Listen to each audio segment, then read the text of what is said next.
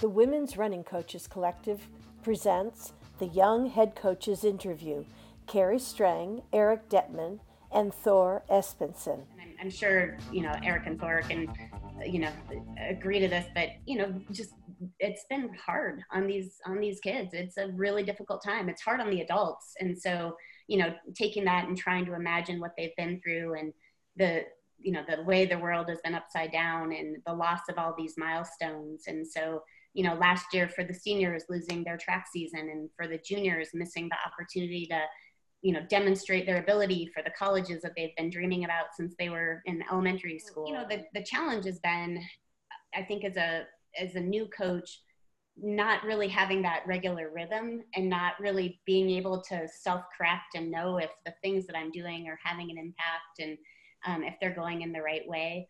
But I, I've had to sort of move all that aside and change the expectation and, and and just go with where the kids are and what the athletes need right now.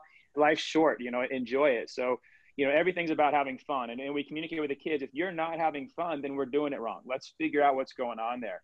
You know, and we can talk about that. If, if we're going up on a big race and, and we have a kid that's like, I'm, I'm stressed, this is too much, I've got this this test.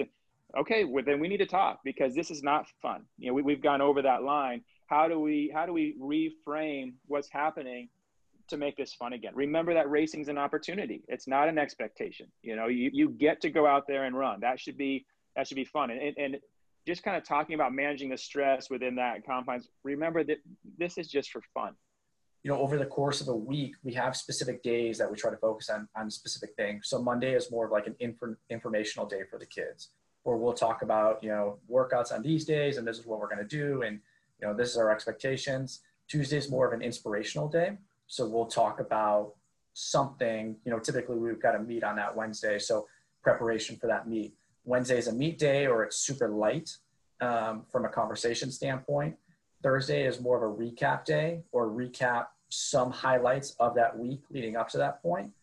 And then Friday, we always have a different coach who will get up and talk. Uh, and, and the reason for that is because I want the kids to understand that, like, we've been there and we've gone through those same emotions and, and we're scared sometimes or we're nervous, or so that those kids recognize that, like, it's okay to feel that way and it's okay to have those emotions and, and, and to be going through some of those things and that they're not alone. For the complete interview, go to women's running coaches dot org or to the Women's Running Coaches Collective podcasts on Apple and Spotify.